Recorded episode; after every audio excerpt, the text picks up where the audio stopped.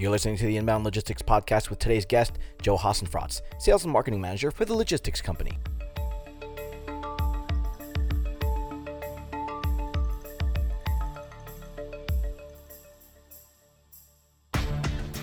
Despite capacity crunches, labor shortages, and market instability, some supply chain companies found ways to not just survive, but also thrive in the withering conditions of the pandemic.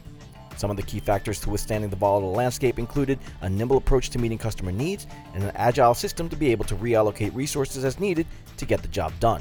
Joe Hasenfratz of the logistics company shares some of his observations on how he was able to weather the storm. Joining us today is Joe Hasenfratz, Sales and Marketing Manager for the logistics company. Joe, thank you so much for taking some time out to talk to the Inbound Logistics podcast today. Outstanding. Thank you so much for having us, Jeff. I appreciate uh, the time. That's great to have you. Joe, uh, we'd like you to introduce yourself to our audience if you could. Uh, give us a little bit about your background, uh, what you've done in the industry, and what you're currently doing with the logistics company today. Absolutely. Thank you so much. Uh, so, again, I'm Joe Hasenfratz, the Sales and Logistics, uh, Sales and Marketing Manager here at the Logistics Company. Been doing this just over a year and a half now, come from a sales and customer service background. So, very familiar with the servicing of all of our customer base. Here at the logistics company, we do uh, quite a bit in the freight forwarding market space. Right now, we have a heavy focus on the chemical industry, just given that we have such a great partner uh, in many of the chemical distributors that are currently out there. As a freight forwarder, um, we have uh, quite a bit of uh, capabilities when it comes to liquid bulk, dry bulk, all of that. So um, it's been quite a uh, quite a turn this past uh, year and a half coming aboard with the logistics company, but wouldn't change anything. It's been it's been a great growing and learning experience for sure. Yeah. Now speaking of the last year and a half, first of all, I hope you know you're safe and healthy, and, and you and yours are, are good to go. Um, but uh, how has the logistics company been able to to navigate this last year and a half w- with the pandemic and everything that went on? And and how were you guys uh, able to continue helping companies with uh, with 3PL needs? Absolutely. So here at the logistics company, we are a, a smaller 3PL, but being a small 3PL, we're, we're very nimble. Uh, we have amazing, amazing relationships with uh, quite a few different carriers in different sectors. And that roster of carriers is pretty deep. So uh, we were fortunate enough to be able to lean on some of those relationships to our advantage in making sure that our customer base still had their product being able to be moved in a timely and orderly fashion uh, and at the price point um, that that was agreeable to them as well. It was certainly a tumultuous time, but um, again, we were able to have have a great, great, outstanding relationship with those carriers in order to make sure that uh, we were at least at the front of the line when it came to uh, when everything kind of came tumbling down.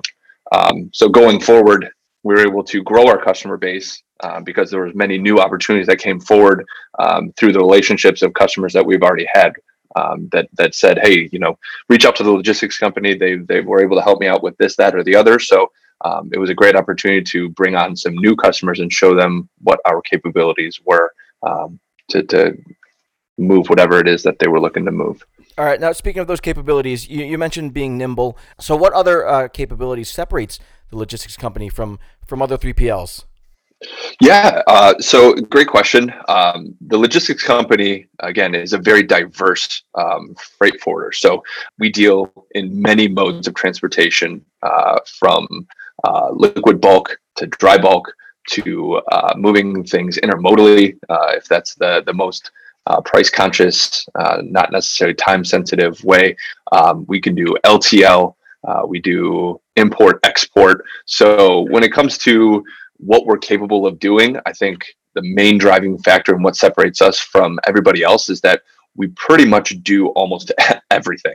Um, there's very few things that we can't do. Um, and again, uh, just leaning again on those uh, relationships that we've developed with so many different um, modes of transportation, um, it, it's definitely something that separates us from everybody else. So our, our customers have uh, a diverse need.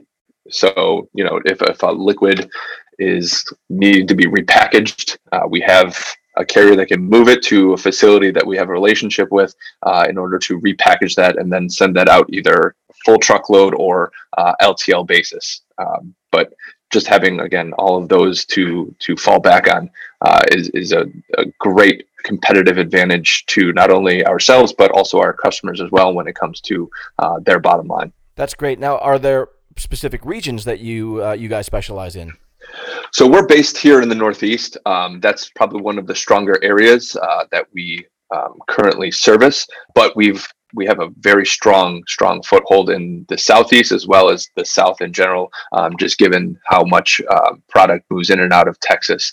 Um, so we're expanding our, our operations to the Midwest and even the West um, slowly and surely, but um, we have some really, really good relationships in those areas as well. So um, when we kind of started out, the Northeast was kind of our mainstay, but in the past couple of years, we've uh, expanded that to pretty much nationwide and one of our better customers is also up in Canada as well. So internationally, like I said, we can do uh, import and export, um, but um, when we're talking about the the far-reaching regions that we can service, it's pretty much uh, all of mainland U.S. Um, with with a very strong emphasis in the Northeast. All right, and you mentioned before uh, liquid dry bulk. Are are there other products or industries that you uh, really focus on and specialize in? So we got our start really kind of servicing uh, the chemical distributors that uh, move liquid bulk the most frequently in, in large quantities, metric tons, obviously. Um, that's kind of where we specialize in and, and have the, the strongest foothold. We also obviously do a lot of dry bulk in that in that uh, chemical uh, field as well, um, specializing a lot of hazardous, um, flammable, all of that um, type of nastier items. We we have a great great uh, carrier base that helps us to move those, and uh, we can also repackage those. Uh, larger quantities into smaller amounts to move those into uh, end users who may not have um, the facilities or infrastructure in order to accept those those large quantities as they're coming in. Um, so we can do that again domestically and internationally um, with the, the great uh, great partners that we have. Um, since then, we've expanded to um, bringing myself on. We've expanded to kind of taking a look and seeing outside of even the chemical areas um, what else we can kind of move. The the freight industry itself is such a, a vast, vast industry that you know chemicals only really make up for a small percentage of that. So um, we have since expanded and helped out quite a bit in uh, in other areas as well. Um, the only things we typically don't really move are household goods or uh, perishable food items. So um, out, other than that, um, if, if those are the only things that we're not really uh, moving. It's it's a vast, vast area. So um, we're we're always willing to look at what the opportunity is that uh, is available to us and uh, see if that's a good fit with our carriers as well. So. Is there a particular case study where the logistics company was able to manage and resolve a particularly difficult or, or sensitive situation without naming companies and people, of course? Yeah, no, absolutely. Um, so we had a customer who had um, some difficulty getting some ISO tanks um, from his manufacturer over in Europe to the US in a timely fashion, kind of at the, the budget that he had uh, relegated for um, the freight side of things. Um, and then he needed to bring those over to the US, um, have those ISOs broken down into totes, plastic totes, and then potentially stored um, for a, a, time period in order to deliver those to um, multiple end users. Um, so we were able to um, help them out with that uh, that need in bringing those ISO tanks over in, in a timely fashion again and pick them up from the port, dray them to our uh, facility. Um, so it was they were brought into Port New York. We have a facility down in Pennsylvania that can then um, fill up several totes and then store those for us for an indefinite amount of time until we get um, the nod from the customer to have those brought to his end users. Um, and some of them were brought via a full truckload. Some of those were broken down into LTL shipments. And we did a, a wonderful job for him that so much so that it's actually an ongoing project uh, for us. Um, and we've done several of those moves for him uh, in the past probably seven to eight months with uh, several more shipments uh, in the pipeline to help them out. So um, it's definitely been a challenge in making sure that there's several different uh, carriers involved in that move, as well as a warehousing facility that helps to break down those ISO tanks and uh, repackage them. Um, but we were able to uh, utilize not only our great partners, but also the excellent team that we have here at the logistics company to make sure that we're managing each step of the way, communicating with our customers and the carriers to make sure that uh, all the expectations are being met, as well as uh, keeping track of every single um, component of that move. Now, as we move hopefully into a, a post-COVID world, uh, how is uh, the logistics company then poised to grow further, given this new normal that we're heading into? Yeah, great question. So um, I think we did a great job during uh, this COVID era of bringing on some new carriers and, and vetting them throughout to see what their capabilities are and whether or not they meet our standards that we're used to um, and making sure that everything's being moved in a timely fashion. The communication is exactly what we're expecting. And um, I think that us to bolster our roster that was already quite um, quite impressively deep. Um, from that, we were able to also bring on some new opportunities that were brought our way.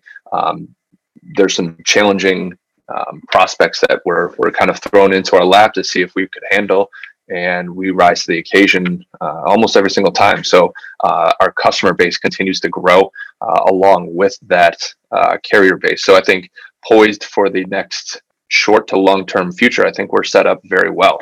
And I think uh, the logistics company, again, given the fact that we have such a wide ranging, uh, far reaching capabilities, I think we're, we're definitely poised to have a good a couple of years ahead and uh, bring on some new employees and, and kind of grow the business organically that way. Oh, that sounds good. So, uh, for anybody looking to get more information about those far-reaching capabilities, where can you send uh, the audience? Absolutely. So, uh, we're obviously um, on the the web at thelogisticsco.com. We'll have a link uh, tagged here with this podcast. Uh, we're on LinkedIn. Uh, we have a Facebook page as well. Um, we have a wonderful team that monitors that, and if there's any feedback or interactions, we'd love to help out and definitely take a look at whatever we can uh, we can assist with. So, the logisticsco.com homepage uh, is a great updated uh, website that gives a, a, really nice detailed purview of exactly what it is um, we do and um, has a, a, hyperlink in that as well that you can uh, reach out to us if you have any questions um, if you need a quote on uh, some business that you're looking to kind of move forward with and we're all monitoring that on a daily basis so if there's anything out there whatsoever we, would be happy to take a look and, and see if we uh, we're a perfect fit Sounds good. And again, those links will be in the show notes. So the link to the website uh, and to any socials that uh, Joe wants to share with me. But Joe Hasenfratz, thank you for all of that information. That was really great. Uh, best of luck to you and the logistics company. Stay safe uh, and have a great day, man. Thanks so much. I appreciate that, Jeff. Inbound Logistics Magazine is the information leader in supply chain and logistics management. Start your free print and digital subscription today by visiting bit.ly slash getil. That's bit.ly slash get underscore il and stay ahead of the 3PL game.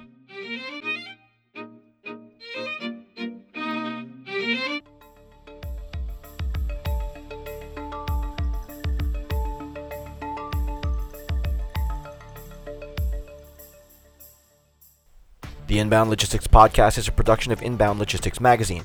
For the most in-depth information around logistics, transportation, and supply chain practices, get your free print and digital subscription at inboundlogistics.com slash subscribe.